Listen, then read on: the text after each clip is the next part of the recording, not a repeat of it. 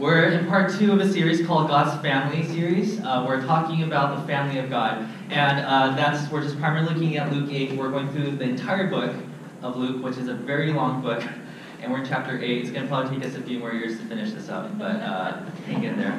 Don't worry, we're trying to we're trying to make it interesting every step of the way, so you don't lose interest. I don't know what Luke was thinking when he wrote this.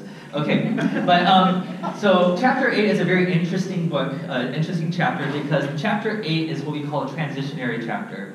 The things that happen from chapter 1 through 7 is somewhat different from chapter 9 on, because from chapter 9 on, there seems to be this one focus that, that Luke is trying to convey to us, and chapter 8 is that transition.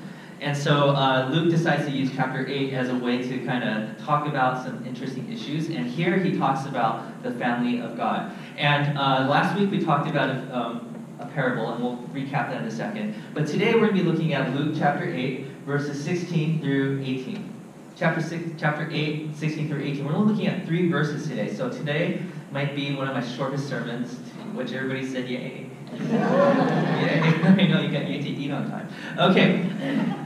I'll find a way to stretch it out. Don't worry. So, um, but as, as if you know me at all, you'll know that you know if I were to talk about one section of the scriptures out of context, it would irk me to no end. So I want to kind of recap what happened before, which is chapter eight, verses one through fifteen. Which is last week we talked about the parable of the sower. Now, if you weren't here last week, I'm sure you've heard of the parable before, right? Where there's a guy who's a farmer who's sowing seeds just out of his couch. He's just scattering seeds all around. And we talked about how these seeds and this act of the sower doing this is actually uh, is Jesus' way of saying that God is always giving good gifts. God is always speaking and making good things happen all around us, but not all of us see it. So what we picked up from last week is this: is that the parable of the sower is that our heavenly Father is a generous God. He just wants to make sure that he gives what he could give, and and you know, and the problem with this world isn't that he's not giving us enough good things. The problem with this world is that we don't recognize it. And so we talked about the different state of the heart, right? Depending on how your heart is, you might miss out on his gift or you might, you know, toss away his gift. So we kind of summarized it this way. That we don't get his gifts because either A, we're blind we are blind to the good gifts that God has given us. We're so focused on the way the world works in our lives and how we could please the way that the world wants us to behave that we ignore or sometimes we walk right over, we trample right on top of the things that God has given us. Or the second thing is that his good gifts are inconvenient to us. God gives us love and, for, and forgiveness. And now God's like, okay, now I've given it to you. I want you to go and do likewise to other people. And you're like, ah, I don't know. That's kind of, I enjoy avoiding the people I don't like. And so, you know that gift you gave me of forgiveness? And yeah, I don't need it right now. And so either we don't see it or it's inconvenient to us. And so, for those two reasons, we often reject the gift of God. Now, in that parable of the four different types of soils, the very last soil was called the good soil. It's the kind of heart that recognizes God's gift around us and we accept it, right? And when we accept it, we're not rejecting it because we're like, yes, I accept the responsibilities of this, right? Now, the very next parable that we're going to talk about today, only three verses, okay? This next section of the, of the scriptures is going to be talking about now that I received God's good gift, whatever that might be, okay? whatever it is I received. So the question we're going to ask today is this What do we do with our Father's good gifts? What do we do with it?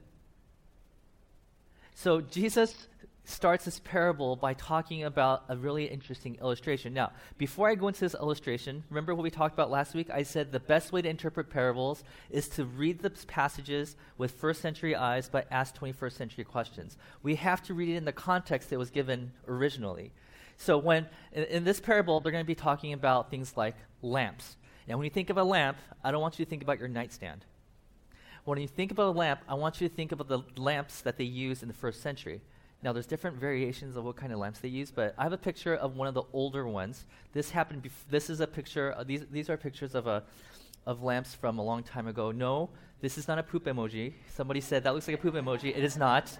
But basically, it's a bowl, and one part of it is pinched, okay? And so you put olive oil into the open area, and you put a wick on the end, uh, the, the pinched area, and then you light it on fire. Okay, that's, that's, that's a lighter. Okay, they didn't use a lighter back then.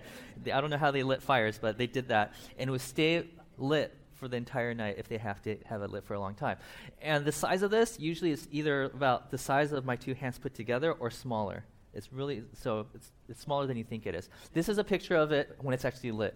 So you can see the wick right there, and it's lit. You know, that's what it looks like. So it's not something you can just turn on and turn off. It's not, you know, a clap on, you know, you know that's an old reference, right? Okay. Younger people are like, what is Scott doing? Okay. Do you guys know? No? Okay, okay. Now it's like you gotta use your app. So you can't just turn it on, off, uh, on and off with your lamp. Okay, so in order to understand this parable that Jesus is going to teach, we have to understand what a lamp looks like. Because Jesus is about to say something completely ridiculous, and you won't understand the ridiculousness of it until you understand what a lamp looked like back then. Okay? Are we cool with that? You guys understand what a lamp looks like? Okay, it's actually hot. You can actually burn yourself. Okay, it's not an LED light where you can touch and it's still not hot. Okay, I want to make sure we understand that because in order to understand the parable, you have to understand that much. Okay, so let's start the parable from verse 16. No light, uh, no one lights a lamp and hides it in a clay jar or puts it under a bed. Okay, so immediately you're thinking, oh, I know what Jesus is talking about here. And he's actually making two points. And the first point you probably guessed on your own, right? Which is this overprotecting, here we go, overprotecting God's good gift can keep it from fulfilling its purpose. So somebody gives you this lamp. And you're like, this is so good. This is from God, and this is thank you so much. I have this heart of gratitude. I'm going to worship you. I'm going to thank you. This is the best lamp I've ever received. And look at it, it's lighting up the whole room. I need to take good care of it. And that's a good thing to say to say that this is a good gift. I need to do everything I can to protect it. But when you overprotect it to the point where you're putting it in a jar or you're putting it under a bed, then it's not lighting the room anymore, and therefore it's not able to fulfill its purpose anymore. So that's the first point that Jesus is making here. He's saying, when God gives you a good gift, being protective because of the value of it, if you protect it too much, it's actually not fulfilling its original purpose. Okay, but the second point is the point that I want to focus on today. Because notice that God said, Jesus said, do not put it in a jar or put it under a bed. Now, back in those days, jars, okay, I was talking to Val about this, my wife about this, and we're like, Tupperware, you know, like we have a whole bunch of them under like this in this little cabinet area. And whenever we have extra food, we just go there and say, oh, we'll use this size. And we just put the food in there, put it in the refrigerator, and we open it up at midnight when I'm hungry and I start eating it, right? But that's not the situation in the first century in the first century, you didn't have a whole cabinet of open jars that you could just use. Especially in older, like, especially in poorer families, you had just enough jars for the things that you already had. That means you don't have empty jars lying around in the house. You already had fluid liquids in there, or you had grains and wheat or whatever. Anything that's important to you was in those jars. So when Jesus says, no one takes a lamp and puts it in a jar. He's implying at this point in the parable that somebody has to dump something out of their jar so that they could cover up the light that God has given them. So you're wasting food. You're wasting something important for you. And then the next imagery he uses is, and nobody puts a lamp under a bed. Now, there's two types of bed back then, depending on your social economic status. If you're really poor, you just lay it on a mat. You just unroll it, and you just put it on the floor, and you just sleep there for the night. But if you were a little more rich, you had a cot. It was slightly elevated off the ground. And this is probably what Jesus is talking about because it's impossible to put a lamp under a mat, right? But let me ask you a question. If you put a lit lamp, remember it's not a light bulb, it's fire, under a cot, what happens to the bed? Yes, very good. It catches on fire. Now, when Jesus said this parable, I'm sure people were laughing, which you guys totally missed Jesus' punchline, so, mm, if you don't get God, if you get if you don't get God's sense of humor, then I can't help you. But okay. He's saying, in the name of protecting the gift, the very good gift that God has given you, and this is not this is not a denial of the goodness of God's gift. Okay, this is God saying, this is a very good gift. I acknowledge the fact that it's very good. I'm happy that you're trying to protect it.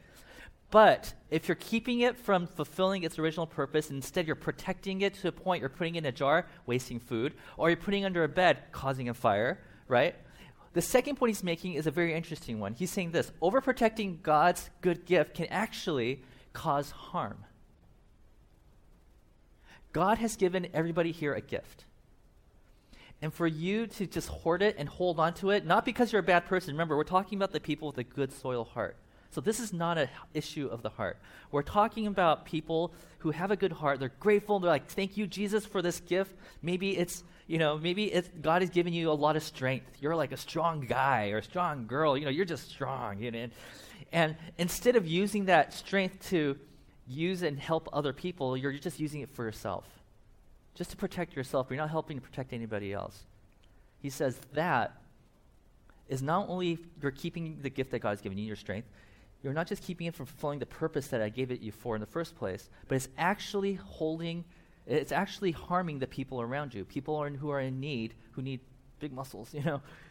They're actually being injured because you're not there helping them.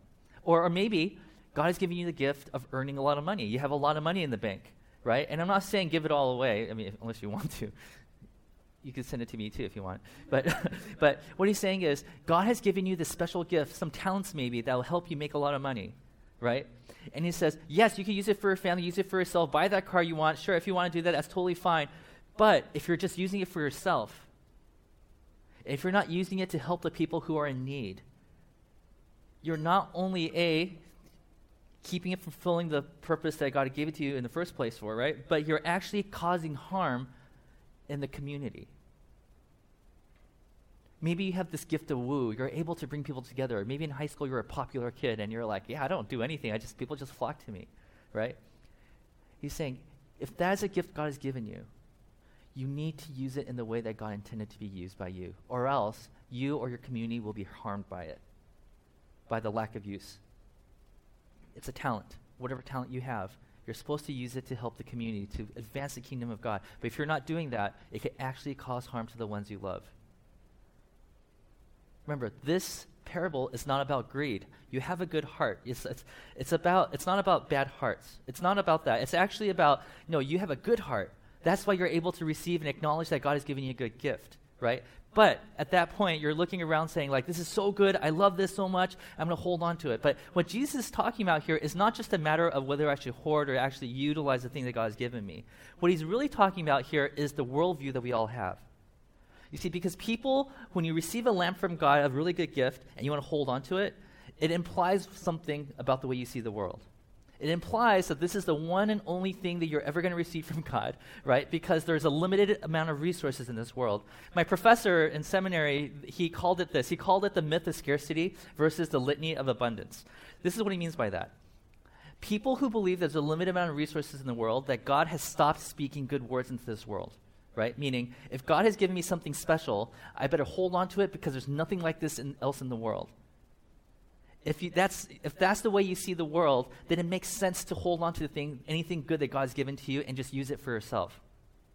It's like, this is the greatest short rib I've ever had in my life. I'm not going to share it with anybody else because I'm never going to be able to experience this ever again. Like, I'm just going to hold on to it because this is my food, mine, mine, nobody else, right? Kind of like my kids. They do that a lot. Like, mine. but th- in their minds, this is actually perfect, right? Because in their minds, they think that another, there is not another one like this that's going to come along the way in the future right? But for those of you who believe that God has actually continuing to bless this world, continue to bless you, continue to give good gifts into this world, then it's easier for you to say, you know what, God gave this to me, but you know what, there's abundance. I believe that God is going to bless me, not just today, but also tomorrow, and if not tomorrow, the day after that. And so here, and it's easier for you to let go of it because you believe in this idea of abundance. So Jesus is basically saying, you have a good heart, you're a good soil person, right? He's given you some good things. Why are you having, have a, why are you having such a hard time letting go? Do you realize that your God is very, very generous? Right? Because if you don't believe that God is generous, then it makes sense for you to hold on to it. So the world that we live in is the question, right? The question is this: What kind of world do you think we live in? Do we live in a world where everything is const- like is everything's limited? That God stopped sowing into this world? Or do you believe that God is still speaking goodness into this world? So it's not just believing what kind of world do I live in today, right? It's actually a deeper question of this, which is do you believe that God is still sowing? Is God still giving good gifts to the world? Because if He is, it'll be easier for you to let go of the good thing that God gave you today. Because you believe that tomorrow God's going to keep sowing goodness into your life. So, what are we supposed to do, Jesus? What are we supposed to do? So, Jesus gives us an answer in the next verse. Verse 16. Instead, they put it on a stand. We're talking about the lampstand, the, the lamp. You put it on a stand so that those who come in can see the light. Now, this is very interesting. He's basically saying this. He's not saying, use the light so that your family could have a nice romantic dinner. He's not saying that. He's saying, whoever comes into your house, whoever comes into that room, anybody, it could be your neighbor, it could be the guy from far away, you know, it could be your grandmother, it could be anybody. He's like, this light is meant for everybody who comes into your house. It's not just for you and your family, it's for everybody, right? In other words, God's good gift is basically for the benefit of everyone. Any good gift that God has given you, if you just use it for yourself, then you're misusing it. If God has given you something good, it's meant to be shared with the people around you. Because the gift that God has given you was meant for the blessings of the people around you. And I think this is the problem with the Old Testament. There's people in the Old Testament who God blessed over and over and over again, but the issue was they held on to it because they're like, we're special, we're God's people, we're God's children. It's ours, it's ours. Nobody else gets it. You are not part of God's family, so this blessing is not meant for you. And that was the issue that they had. But in the New Testament, Jesus shows up and says, the Old Testament guys messed it up. They totally screwed up. What they need to do instead is whatever God gives you, they need to use it to bless the world. They need to bless the people who are your enemies, even. And remember, those days, enemies are the people who killed your family. And so we're not just talking about people you have a grudge against. He says the light is not just meant for you, it's meant for the people who persecute you also. And all of a sudden, the people who are listening to this are like, oh, this is a deep lesson, Jesus. I don't know what I'm supposed to do with this. You know what? This lesson you just gave me is actually a light in itself, so I'm just going to hold on to it. Jesus like, wait, nope, nope, nope. I have more to tell you. It's like, whoa, okay, what is it? Verse 17. For there is nothing hidden that will not be disclosed, and nothing concealed that will not be known or brought out into the open. Now, this is an interesting idiom that they used in the Old, uh, in the Old Testament and New Testament. This is what he means by this God gives you something good, right? You're following so far. God gives you something good, and you can take that, and if you don't conceal it, you're actually giving it like the goodness of the gift itself is still intact with the gift as you give it away to the people around you. So God's goodness transfers from you, from God to you, to the rest of the world right? But if it comes to you and you hold on to it, eventually it's going to burn down your bed. Or, you know, you're going to be, like, there's going to be evidence that you held on to this gift and that it actually is causing harm and it leaks out that way. So he's like, either way, the good gift that God gave you is going to ooze out or leak out or, you know, be sent out from the person who received it. It's up to you if you want to have it as a good, if you want it to come out as good or if you want it to come out as harm. So it's like there's like everything that you received so far, anything that's good, is actually going to be released into the public, right? The question here is do you want it to be good when it comes out, or do you want it to cause harm when it comes out? So the disciples like, oh, Jesus, I don't know if I could take this teaching. Whew, like this, what am I supposed to do with this? And then Jesus is like, well, let me conclude my teaching because this is, you know, I know I've given you too much to chew on. So here we go, verse 18. Therefore, consider carefully how you listen. Whoever has will be given more. Whoever does not have, even what they think they have, will be taken from them. It's like, what? Like, what, what do you mean by that, Jesus? Like, yeah, I just taught you something really important, and if you hold on to it, right, and if you're responsible, you do something with it in the right way, then God wants to give you more good things. But if you don't use it in the right way, even the good things that's given to you, it's going to rot and it's going to be turned into something that's bad. It's like, what? Yeah, yeah. So okay, so we're using a translation of the Bible called the NIV, New International Version, but here's another translation of it called the Message. This might help you understand a little bit better. It says, so be careful that you don't become misers of what you hear. I had to look up the word misers. Misers are people who, who take in as much as they can and they spend as little as they can. So, you know, they're like super greedy people. Okay. Generosity begets generosity. When you go and give things away to people, it actually becomes a chain reaction where you want to be generous to other people right? But stinginess, it impoverishes. Jesus is saying you could be the source of a chain reaction of goodness in this world, or you could be the beginning of a chain reaction of stinginess in this world. So it's like, what are you going to do? What are you going to do? Which side of the story do you want to stand on? God loves you and he wants to pour as much as he wants, like all this goodness into you because he doesn't stop sowing goodness into everybody's life. But it's up to you if you want God to keep doing that in your life, because if you don't, then all the goodness of God that's pouring in through you is going to come out as something that's really stinky and something that's rotten, something that's not good for the world. In other words, God, the Father's good gifts are only good in the hands of generous people. So, what has God given you? Has God given you hospitality? This heart of hospitality, but you're not doing anything with it? Has God given you a lot of influence, but you're keeping that influence to yourself just to, you know, to surround yourself with people who always agree with you? What are you doing with the gift that God has given you? Are you crazy smart? are you using are you using that smartness just for your own gain or are you using it to help the people around you? What really irks me is sometimes there's people who who've been given the gift of strength and authority and they use it to, to abuse other people, to bully other people, when you're supposed to be using that same strength to protect the people that you're actually bullying. What gift has God given you? And are we generous with that gift? Because if we're not, it could actually end up causing harm. Now, what's interesting is um, uh, kind of the story. Um, in 1999, January, hold on, let me get the prop. I have a prop right here for you guys. In 1999, January, is when I got baptized. And when I got baptized, I had a group of friends who were like, Whoa, congratulations, Kotz. And they gave me a Bible. And this is the first Bible, this big fat Bible. It's a study Bible. It has all these great notes on the bottom. And my first sermon was preached out of this Bible. I remember somebody was like, Hey, Kotz, can you preach? And I'm like, I've never done that before. So just study this passage and say what God told you. I'm like, okay, so I would just read through it and and I'm look at the notes on the bottom, which really never helps, by the way. If you ever had a Bible like this, the information down here is like, did you know? And like, yeah, I didn't know that, but it doesn't really help with the sermon.